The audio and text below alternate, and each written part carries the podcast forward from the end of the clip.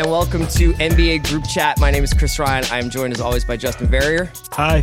We are also joined this week by Paolo Uggetti. What's up? Haley is counting her winnings for betting the over on Andre Drummond shooting over 80% from the free throw line. So she has moved to the South Pacific for a life of luxury. She'll be back next week. Paolo, welcome. How's it going? It's going well, man, because the NBA has parity now. And that's what we wanted to talk about. Something like that. Any given X day, any team can beat any team. Uh, and it's it's kind of fun. It's made the regular season, it's made the early regular season super exciting. And in, along with that, all the teams that we were like, I can't believe we were forced to watch these teams for six months. I can't believe we're gonna have to watch the Pacers. I can't believe we're gonna have to watch. The, they're good. The bad teams are good now. Yeah, Yeah. break up the magic. It's like I was thinking about this earlier. It's kind of like the NFL parody type thing Yeah. going on. You know, and it's early in the season, so you can't really be like, okay, this is how it's going to be the entire year. But you almost have like the any given night kind of thing, where Yeah. like you don't know if like last night the Jazz could lose to the Suns, you know, or just like just things like that, where you're you're just. I don't know what's going to happen tonight, and that makes it exciting in itself, and it, it creates a sense of parody that will probably like flame out by the end of the year, but it's fun in the moment. Probably what every team needs to do is allow Jay Triano to coach their team. Jay Triano needs to coach the entire NBA, and the, all the NBA games would be 89 89. Yeah, the Suns' turnaround is, has been pretty crazy. I'm looking at the top of the East, though. Like, mm-hmm. I think we just assumed that the good teams in the East would just be really good. And I look at the common denominator between the Orlando Magic and the Brooklyn Nets, and they both have a win against the Cleveland Cavaliers. and so instead of these teams being good, I think it might be the case that the Cavs might just not be that hmm. good. They might not be taking it seriously yet. Although it's worth noting that that Brooklyn win is courtesy of Spencer Dinwiddie's Brooklyn It's my Nets. guy. gritty. Yes. That was they're so fun to watch. Like you look everywhere. They were not playing with D'Angelo Russell last night. Jarrett Allen, the rookie they drafted, looks really good in the paint. You know, you have Rondae Hollis Jefferson who looks better every and better every game, and then Spencer Dinwiddie who turned into like Steph Curry some all of a sudden. So You sound like Vivek. yeah, exactly. so it, they're just like a blast to watch. Which I mean, props to Sean Marks and you know Kenny Atkinson, I guess. yeah, the fun thing about them is best offense, worst defense, which is a recipe for like. I, we have to watch this basketball team every night now. Yeah, I think the the commonality between a lot of these teams that are doing well, I mean, I guess not with the Suns, but well more recently, uh, is that the offense is there. I think if you look at like teams that succeed early in the season, it's continuity and then things you can kind of bank on. Uh, if teams are going to be playing faster, if everybody is going to be scoring a lot, I think there might be some more variance in the results there, just because you hit- can hit stretches like this where they're just hitting everything, and, and then you could topple a team like Yeah, they're chucking up a lot of threes, which probably keeps them in games to some extent. They play super fast. But the other thing that I like about some of these bad teams, like the Magic and like the Nets, is that um, we got ourselves so lathered up over the summer about expectations because of all these super teams and even teams like even teams like the Timberwolves, which who are like relatively super, you know? And these guys are just like operating completely under the radar. Nobody expected anything from the Magic. But when you watch them, you're like, Magic have some dudes. Yeah. And if the Ma- and if Aaron Gordon is now a three point shooter, the Magic are dangerous. I think that's the other thing too. Like you have these guys who you can latch on and be like, okay, I'm interested in that guy's development. Like with the Nets, you have Russell. With the Magic, you have Aaron Gordon, who's looked amazing. You know, he's hitting threes now, which is you know is going to make him almost unstoppable. So having these like kind of cult heroes within every one of these teams also makes them more appealing. And I mean, you got to give credit to Frank Vogel, I think, too, for putting that team together. And like, you know, it seemed like a really weird roster, and they've been able to, you know, it's a patch bizarre up. roster. Yeah, Yeah. I mean, I was talking about the Hornets like too much Yes. in the preseason Yeah. as a top four seed simply because they were the type of team that could just go in, do their work, and be completely average, and average was going to take them far in the Eastern Conference because the conference is just so weak. I think I had the right idea, maybe just didn't pinpoint the right teams. The Magic have like a totally fine roster. Elfrid Payton hasn't been playing, which I think is actually better for them. Yeah. And I wonder if there is a trade to be made there. I know mm. we're, we could maybe look at Bledsoe, maybe some other guys that might be on the map here. Like it might be weird that they're buyers, but that's the type of team that you get a little bit more there. There might be enough to take a next step forward. I don't even know if the Magic have enough young guys. Like they have Isaac, they have Gordon, Elfrid. They Mm-hmm. probably like like you just said, probably found out that they might play better without him and with Fournier running the point and Augustin backing him up.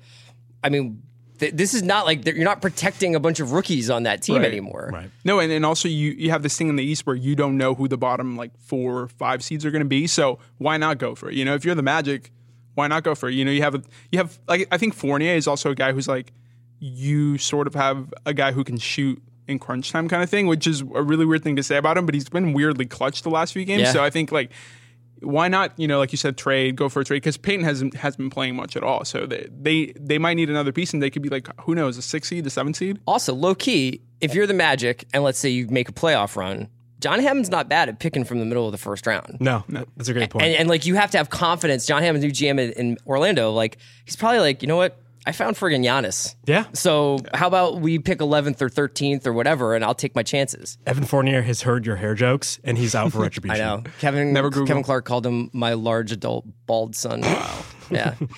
This, is, this has been an Orlando Magic podcast. Um, yeah, right. let's get let's get out of Orlando and go to Phoenix. Uh, because this week started with Earl Watson losing his job and ended with Phoenix uh, looking like the 1988 Los Angeles Lakers.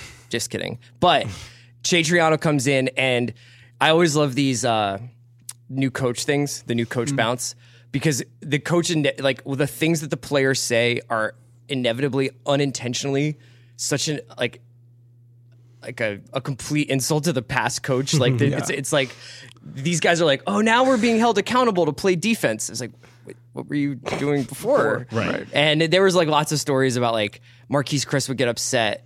And uh, like Earl Watson would take him out to dinner and tell him, told him you loved him. Like no joke, that's what he would do. And it just sounds like just very basically, Triano has installed some defensive concepts that the Suns have responded to with two straight victories, right? Well, it seemed like Earl Watson just like was a patchwork like hire, you know, and I think that as we see more of Triano's tenure, you're going to see like the sense of like, oh, we actually were not a very competitive basketball team because partly because of Earl Watson, but also they have a young roster, you know, like why anything they get this season is kind of just like you know a plus moving forward. Yeah. The argument I was making as all this was going down is a lot of this seemed to me like confirmation bias.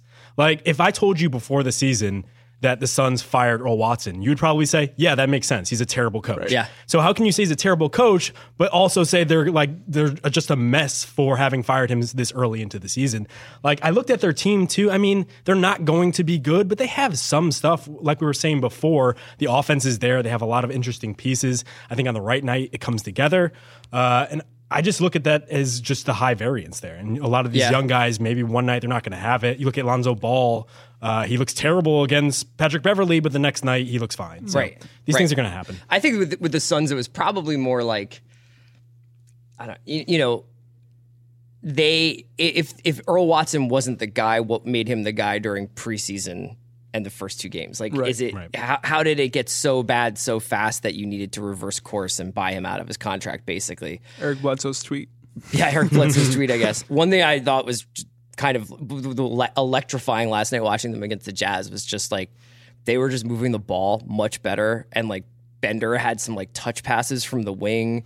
And Jackson had like this no look wraparound behind the back pass, like to Len. They have all these guys that like draft nicks have been super high on for a long time. It'll I'm not saying that they're going to be good, but it'll be if they could play competently, it would be really exciting to watch Chris Bender and uh, Jackson and Warren on a nightly basis with Booker. Yeah. If we're going forward with these rosters, would you rather have theirs or the Indiana Pacers? Pacers are good too. Pacers, That's the problem. Pacers have been fun. Well, I just- Depot. I mean, as- we we complain simultaneously now that these teams aren't playing for the long term. We're Yeah. saying like, oh, the middle of the NBA is so bad, and then we're simultaneously saying, oh my God, they're so bad. Like this is a, a complete train wreck. Like which one do you want? Which here? one do you want? I would prefer the Suns. Yeah. Like if you're the Suns going forward, you have a lot of young guys. They're doing the right thing. They're doing the Russell Westbrook sort of thing and letting them play through mistakes. Yeah. Mm-hmm. Unlike, let's say, Markelle Fultz, only playing him 20 minutes, which You're I think fired up today. wow. I'm a little bit. You, you're fired up today. I love sports. um, but I, I don't know. I just think this makes so much more sense than just like going for the eighth seed, which we hammer teams about just later in the season. yeah. But we just got done talking about the Magic and how you know it might be good for them to, to aim for the eight seed. So it's I, I guess how do you look at that because you have two different types of teams, which it's like a young guys, young a young team moving forward, but also the middling team that it might be good for them to, to aim for that seventh seed or something. Well, here's where the conferences come into play because I think in the West you don't really have a choice. Right. It's like there are so many good teams in the Western Conference that you're really, if you're a bad, a m- mediocre to bad team, you're playing at the, your best case scenario is playing for seventh or eighth seed, probably eighth seed. Whereas in the Eastern Conference, I st- I'm not even sure I know who's good anymore. I mean, we were just jo- joking Yeah. about the Cavs, but if the Cavs decide to take the regular season off, even if LeBron doesn't, what is gonna what does that do to the trickle down effect of the Sixers can beat can be at least competitive on any given night. Mm-hmm. The Pistons, you never know what you're going to get. The Hornets are good, maybe. The Magic are good, maybe. The Nets are winning games. Like I don't. You could you could say that three through eight in the East is kind of up for grabs. Yeah, like four e- through eight. The Knicks are bad though. We know that. The Knicks are bad. we know that. Even the Wizards, like John Wall can be the best point guard on the planet, and we're still not going to trust them because their bench is so bad. I think Yes. they're like their starters are seventh in net rating or something like that, and their bench is already in the bottom ten. Right, they're just picking Just- up right where they left off. Yeah. Yeah, if anything, the Magic are the case study that I'm kind of talking about. They tanked and they did the quote unquote right thing, but they just didn't do it enough. Yeah. Like, they mm-hmm. ended up four, five, not getting those si- kind Have of you elite not seen? You don't know about the six-year Hezonja plan? yeah, They're building him up. apparently he's like a shooting guard, but also like a center now. Kevin Clark was trying to explain to me how they're like testing him out at the forum. Like, They're how big pl- they're is not this even guy? playing him. Yeah, it's wild. Like DJ Augustin is getting minutes, and Hezonja will come on for like a four-minute stretch and then be gone. he's actually a zero. He Yeah. doesn't have anything. What's wrong- what's wrong with him? He's just he's not I an. NBA He's player. just- because he's just not good. That's a rough run of draft picks. I mean, Hezonja, uh, Payton, they're not playing either. Yeah. Oladipo was gone. So Lose like passing up on Saric. yeah, oh yeah, nice point there. Sixers fan Chris Ryan. Um, let's finish up. One, one- thing I wanted to talk about before we got out of here in this first segment is just with the Suns. Um, one person we didn't talk about at all was Eric Bledsoe, uh, and now the Suns have basically a depreciated asset on their hands. At one point, Bledsoe was being mentioned in uh, Kyrie Irving talks, in Kevin Love talks. You know, the Suns imagine themselves as a destination for top tier talent. Um, the fact that Eric Bledsoe is a Klutch client should not go unremarked upon. Um, but what do you do with a guy who doesn't want to be there on a team where you probably don't even want him there, but you're now not going to be able to get the th- what you thought you were going to get in return? Yeah, I think it goes to your point that maybe they waited just a little bit too long to take action. Like maybe these are the type of things you figure out in the offseason. Maybe they just hoped that Bledsoe would play a little bit better. I know they shut him down uh, at the end of last season, and so maybe they wanted to kind of clear up that that wasn't actually a big deal. Uh, he's had injuries in the past. He's going to be a free agent, so there are a lot of things complicating the picture. Teams might get desperate toward the middle of the season. Maybe a team like the Orlando Magic comes calling and Yeah. it's like, "Hey, we want to make a push now. Give us more for it." Uh, I still think he can help a team. And if a team like the Cavs, for instance, want to package specifically the Brooklyn Nets pick, uh, maybe the Denver Nuggets is a team I would look to. They're not looking too good there. I feel like they need a bump. Uh, so we'll see how that goes. that's what I was going to say. I'm, I'm more curious about to see where he goes, and I think the Nuggets are an interesting um, place because I'm kind of worried about them. You know, we were kind of hyping them up going into the season, and suddenly they Turns look- out Jameer Nelson was the key to everything. Yeah, apparently, like Richard Jefferson has not played a single second. So I'm almost like, why did you make that move? And I don't know if I'm putting too much too much faith in Jameer Nelson in 2017, which is a weird thing to say, but Well, it's you know, funny to look at some out of these teams because they're like, you know, they're like kind of a grab bag. You know, the Magic are very much like just like a like Jonathan Simmons, but also Terrence Ross, but also Vuk, and then also Jonathan Isaac. And it's like they, they don't necessarily rosters don't make a lot of sense. The Nuggets, who I think we were all very high on, if you take a step back, you're kind of like, wait a second, does this work to have Millsap and Jokic? Like they, sh- it should work. Those guys are both very like like lovely players who share the ball, but there's something not clicking there yet. And I'm sure that they'll eventually get it worked out. I just, I'm not sure that. I think they need a point guard. Yeah, you know what I mean. And I I- don't think Mudiay is the guy. And and and they gave up on Jameer. Um, let's just take a quick break to hear from our sponsors, and we'll be back to talk about the Sixers. Today's episode of the Ringer NBA show is brought to you by DraftKings.com. It is week seven, and football season is in full swing, which begs the question how is your fantasy football team doing? Maybe you drafted a dud in the fourth round, or your first round pick is on the shelf with a bum knee. The good news is it is not too late to forget the injuries and get back in the winning column with DraftKings one week fantasy football.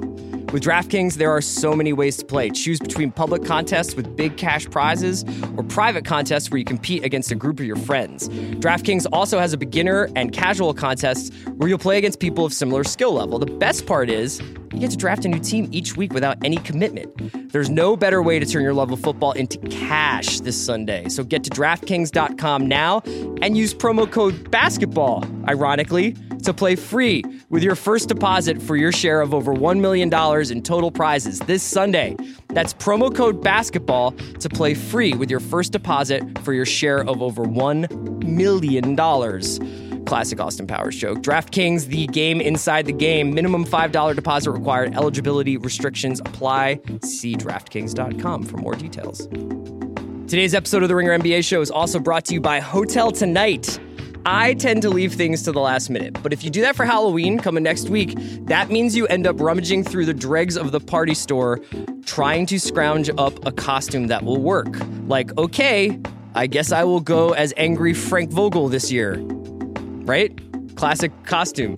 When it comes to booking a hotel, though, being last minute actually works in your favor as long as you've got the Hotel Tonight app. You can play it by ear and see how your Halloween goes. Maybe you need to ghost and find somewhere to escape to. Or maybe you'll find the Bonnie to your Clyde or the Clyde to your Bonnie and want to keep the night going. Or if you are the type who started planning your Halloween costume last November 1st, and you like to have things locked down ahead of time, you can actually book a room with Hotel Tonight up to seven days in advance. In some cities, you can book up to 100 days in advance. With Hotel Tonight, you'll bag a sweet deal at a killer hotel, whether you need a room for today, for Halloween, or beyond. You'll definitely want to download the Hotel Tonight app. We're back. NBA group chat. Justin, Paolo, me, Chris Ryan, Philadelphia 76ers fan. Uh, I went on two podcasts yesterday to talk about the Sixers, so I feel like the world definitely has their fill of my takes. Yeah. Justin, You're the go-to guy. uh, how should I be feeling? And how big of a deal is this Markelle Fultz thing? I think you should be feeling fine. It's a nice day out in Los Angeles. So there's that. There's apparently a hummingbird outside of the studio. exactly. It's a sign that things are changing. Yeah.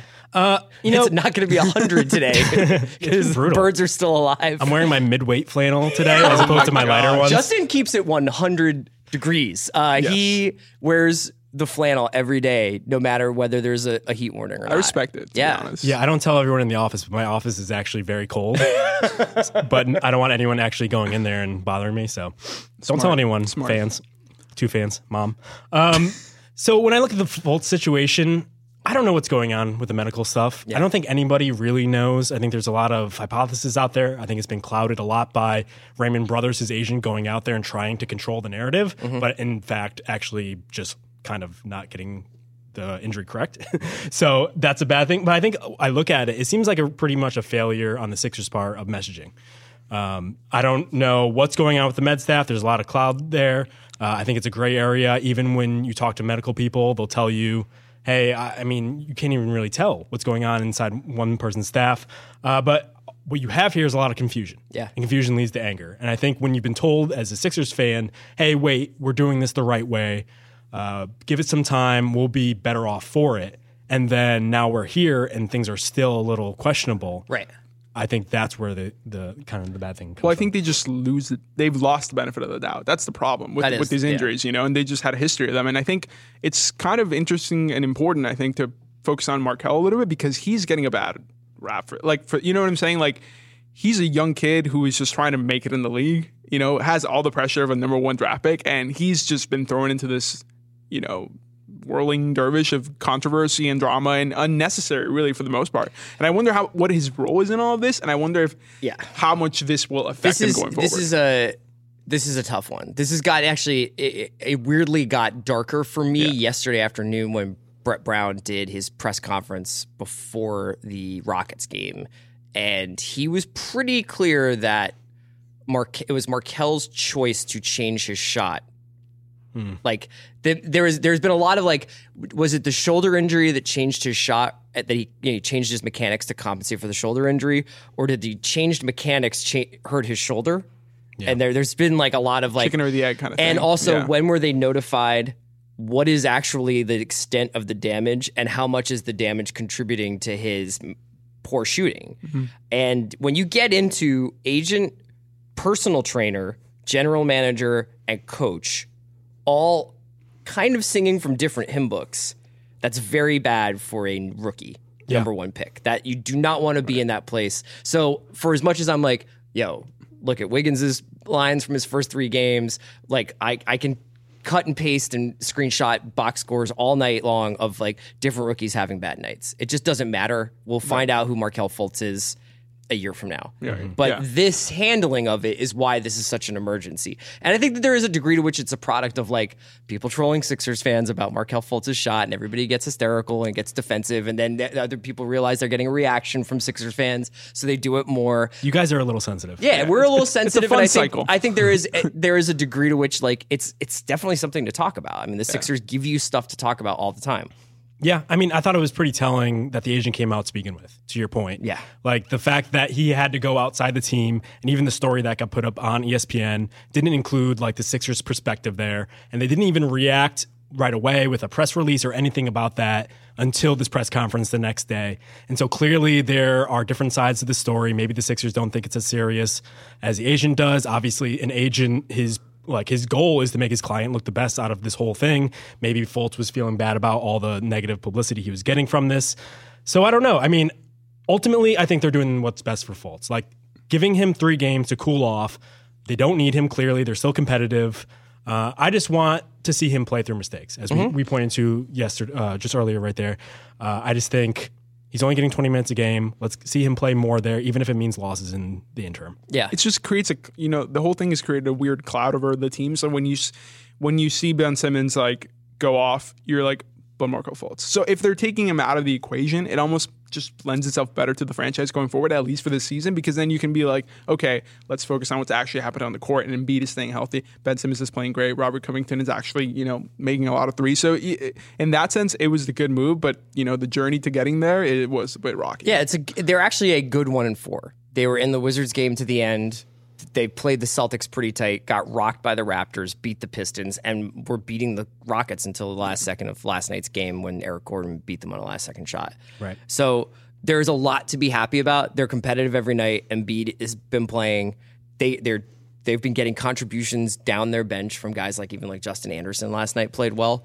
I do think that your point about what are we doing here with like Jerryd Bayless getting Markelle Fultz's minutes? I don't mm-hmm. actually think it's a Ben or Markelle thing. I think it's a are we really going to play like some of these veteran guys and are are Bayless and to some extent maybe even McConnell because Brett Brown can rely on them already taking minutes that Markelle needs to fail and then succeed. Yeah. If there's a problem with the process that I have, it's that it took forever to get these guys, which is great. I think they're better off for it. I was just caping for the Suns for this very reason. But now that they have it, you need even more patience. Yes. They actually need to become good NBA players. Yes. You forget that Ben Simmons is like 30 now.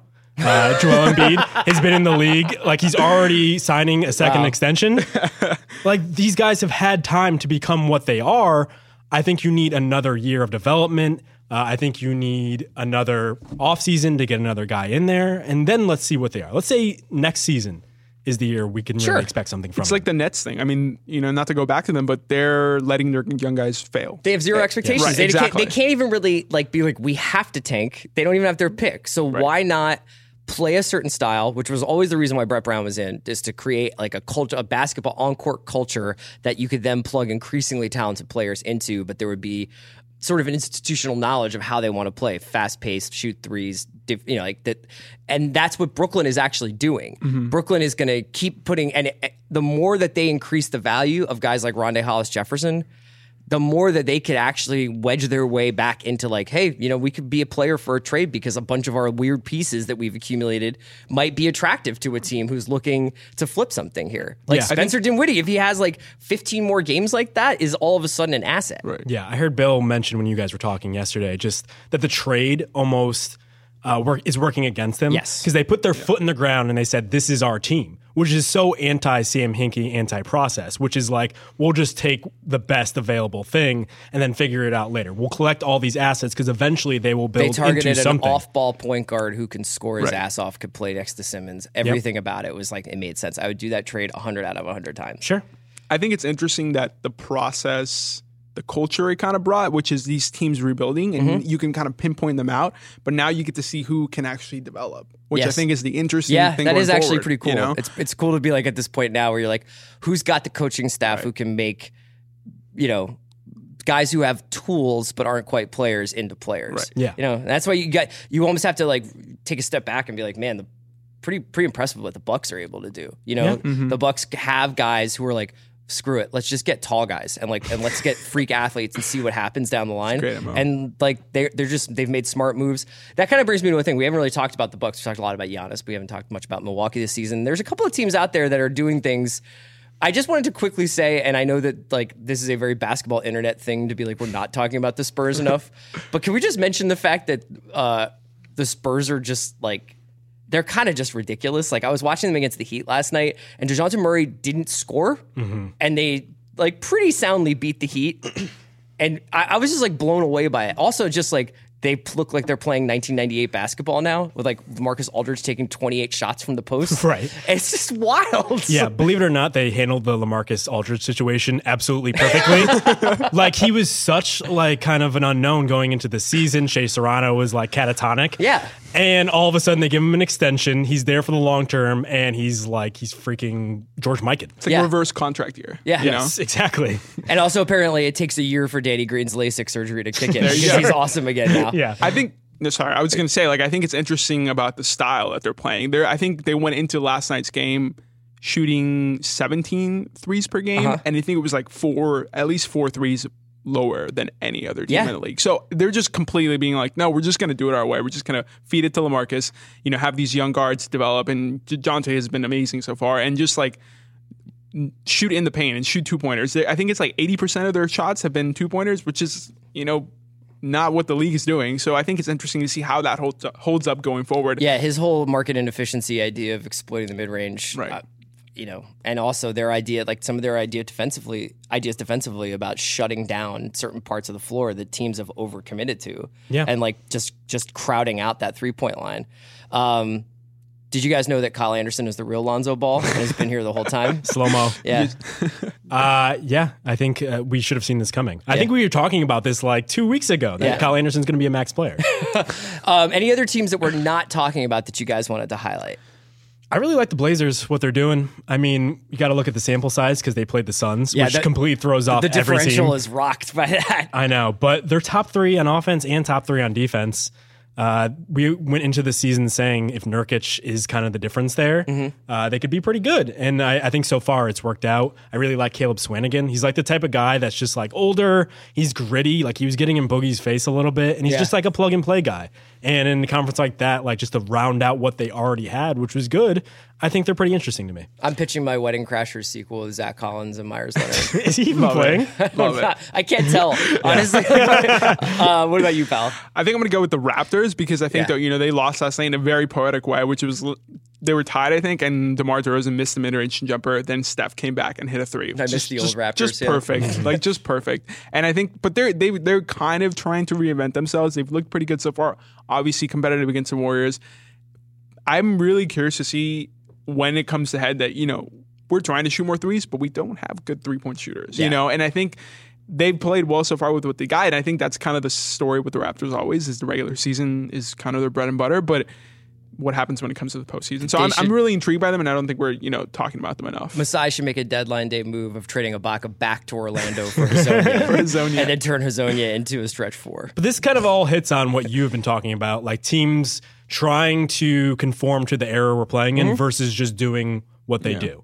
And the Spurs are kind of the shining example of, hey, we have these guys. Let's just figure out what's best for them. And clearly it's working. Like Yeah. Rudy Gay is an actual NBA player. Yeah, it's strange. I think that uh, with the Raptors, what I, I I don't object to what they're doing. What I object to is the think thinking that Dwane Casey and this roster can conform to that. Like if like bring in a new coach if you want, just probably because by the playoffs these guys need to hear a different voice by now anyway, and also your personnel just doesn't match up with playing run and gun pace and space style.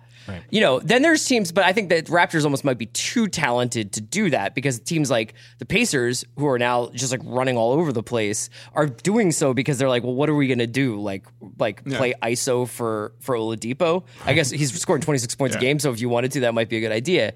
But yeah, that's that's been sort of my. I've been really fascinated by that and watching you know, it's some teams that I think that like we all had a lot of time for, like the Grizz, kind of dismantle their identity for, and they're they're having a decent start to the season, but you're just kind of like, okay, so but like you guys got to get shooters then. You guys got to get young then. You guys got to run if you're Right. going to do that. This is really the, the best point in the season to talk about teams like the Spurs and the Raptors. Because I feel like in a month or two, we're going to be like, oh my God, these guys are just doing the same thing. Yeah. They're not going to be able to make it in the postseason. Right. The So- Spurs will be Same like with the 16 and 3 Yeah. and then we'll just be like, yeah, but like they're going to get smoked by the Clippers in this. Yeah. Like, yeah. This is a, contr- a concern troll, right? Yeah. Well, let's get into our concern troll. yeah, let's get into the concern troll of the week. Uh, Justin, I want to hear from you. I think I understand the concept now. Good. I'm glad. I spent a lot of time on Know Your Meme. I, I actually don't understand the concept, but I'm going to shoot for it.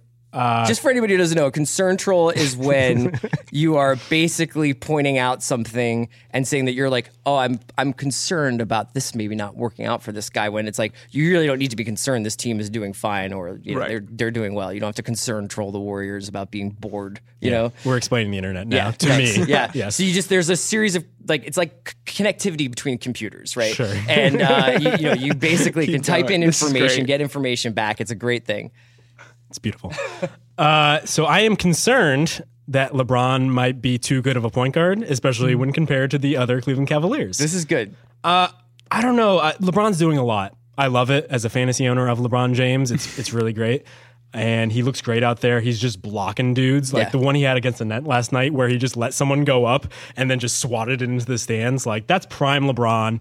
I love seeing it. He's such a fun player, but I look around, I- don't know. They still seem to have the same sort of issues. Like we made all this uh, fuss over the trades they made, but they really just have kind of the same team they had last year, where the defense isn't there. They're really heavy in the front court, which is why they're trying out Love at the five to begin with.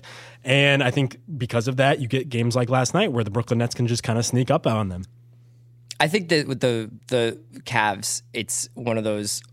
It, it- we'll see how good Ty Lue is because there, we're probably not going to know how good this team is until after the All Star break. Mm-hmm. But in the meantime, what you're saying is actually true, which is that LeBron is already in like I want to win the MVP LeBron mode, and I'm playing against Brooklyn on the second night of a back to back, and it's nice. It's I'm happy to see LeBron any night I can, but they're old. And I don't know what their defensive philosophy is, and I don't know what like he's already changed the lineup, starting lineup once to bring J.R. Smith back in and put Wade on the bench, and Rose has already been injured, and you know there's just like a lot of guys who are a lot used to doing a lot of freelancing, from Rose to Wade to Smith, and LeBron likes to have a lot of control, so. Whether it's Coach LeBron or Coach Lue, it'll be fascinating to see like what this Cavs team is in January or February. It's almost like they miss Kyrie, right? A little bit. I mean, they, Too soon. Well, they probably miss being the same team over and over again. I think Yeah. that this is a gamble, and they may wind up losing LeBron James in the process next summer. But they had to try something different. I mean, plus side, we get to watch like unstoppable LeBron every night. You Yeah. know, last night he was so fun to watch. I mean, if the if he's just going to be that good, then they're always going to be in it. What's in your my mind. concern troll of the week? My concern troll is Draymond Green at the podium or being interviewed because I think that this may be like a heat check thing for Draymond at this point. Like this may be the year where it could backfire on the Warriors. Maybe I could see it happening because we're four games in and there's so much material that you know. Like last night, he was like, "Our defense sucks," which is like you know like you can say that because you're Draymond Green, but at some point, I wonder if there's people who are like maybe don't always say what you're thinking. At the same time, though, like as a consumer, I'm like, I'm all for it. Like, I almost think that they should give the time they're giving to LaVar Ball to Draymond Green. Like, just give him all the mic space, you know. But at the same, but uh, in the same way, like, when is Draymond going to say something that might actually be like problematic? So that's fine. Like that is that is one thing, and I'm sure that like when Draymond Green says something truly egregious, we'll all freak out, and it'll be like three days of hot, of hot takes about it. What he's doing now is actually kind of smart because the Warriors are fine. They're probably a little out of shape. They probably are a little annoyed at like teams getting really G'd up and to play against them, uh, which seems like they are a little bit this season compared to maybe last season where I felt like teams were like, can we just get out of here without getting too injured? But what Draymond's kind of doing reminds me a lot of what Jose Mourinho does as a manager, and what he used to do mo- more when it was like Chelsea, uh, like that first era. But um, basically, anytime anything goes wrong, he distracts from that narrative by being like, the ref was a coward. And like hmm. everybody just talks about that. So now I don't even know that I can tell you whether the Warriors look good or bad because all I know is what Draymond has said after the hmm. game. He's kind of like in a vacuum of people being like, well, the Warriors don't look that like sharp yet. He's been like, I will talk. And now none of those guys have to talk. We don't talk about Durant. We don't talk about Steph that they both got thrown out in the same Yeah. game. Yeah. And if they were if he had come out and just been like, "Well, you got to ask those guys about it." I don't know whether the pressure's getting to them or what. Right. He came out and he was just like, "No, yeah, they should be suspended." And he was just kidding around, but I think it's actually like a good move because they do have guys like Steph, Clay, and Kevin. And even though those guys have gotten more and more comfortable in the spotlight, they're not like big I can deflect guys. They're way more like I'm going to take this personally, guys. So you know what I mean? You see what I'm mm-hmm. saying? Yeah. So I think it's actually kind of a smart move on his No, part. I, I, I like enjoy it. I'm just saying that, you know, we, we talk about, about a lot about what's going to motivate the Warriors this year because last year it was, you know, KD getting his revenge and, you know, getting his title and all of that. And I think that this year maybe the motivating factor is Draymond, Yeah. like in a way. So in, in that way, you're right. Like it is probably good for the team, especially early on when, you know, Kerr says they're out of shape. Any Yeah. Warriors thoughts? I'm just a little concerned that Kevin Durant is just like his chill bra like attitude to everything has really just infected the rest of the team. Like, why is Steph Curry throwing things at people? What happened to you, Steph Curry? I know. Get in I the. like it. he should be in the kitchen making some nice like pasta with So you don't wife. like Dark Steph? no, I kind of like it. Yeah. but I'm just a little concerned about it. Yeah. Um, my concern troll of the week is is Eric Gordon too good? Mm. We were really we were really worried about there only being one ball for James Harden and Chris Paul. Mm. What's going to happen when Chris Paul comes back and there's only one ball for Eric Gordon? Yeah. Eric Gordon's dope. Eric Gordon's playing out of his mind Yes. this week. He uh like basically beat the Warriors by himself and then beat the Sixers by himself. Those are exactly the same things. They're both wins. you get the same amount of credit for that. Um no, Eric Gordon's fantastic and I I I was almost blown away by the way in which the Rockets just played so beautifully without Paul the last couple of nights. And, you know, Capela looks like DeAndre Jordan 2.0. Uh, Ryan Anderson comes in, shoots from 40 feet a couple times. But Eric Gordon is the guy who just seems to be like growing and growing in this offense and taking on more and more and adding different elements to his game. He's been one of like, my favorite players to watch this season.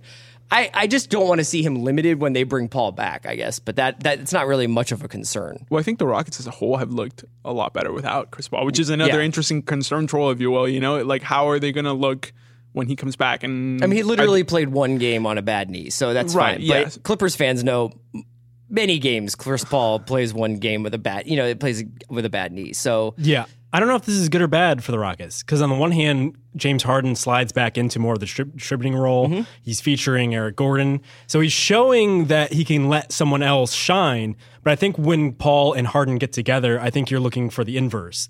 Like you want Harden more off the ball, more as a scorer, whereas you want Paul as the one setting him up. I don't know. I, I think it could be either really good or really bad. yeah, I think they'll be probably like an excellent regular season team. But when possessions start to get tighter, and there needs to be a little bit more of a internal logic to who is the A, B, C option. How are you going to set up a rotation? Is it is it these guys and then Paul comes out, Paul comes back in with the second unit and feasts on the second unit. Like, how is that going to work out? And obviously, with these dudes, health is always going to be a concern. I mean, we haven't really, despite like the you know Lin and Hayward injuries, we'll have to see how some of these teams get affected when Mello misses four or six weeks, or you know Paul obviously out for a month. It's going to be a you know it's be an interesting adjustment when he comes back. Yeah. Okay. Banking, banking these wins though is going to help. That is good. it makes it easier. We'll be back next Thursday for another episode of NBA Group Chat. Until then, for Justin and Paolo, my name is Chris Ryan.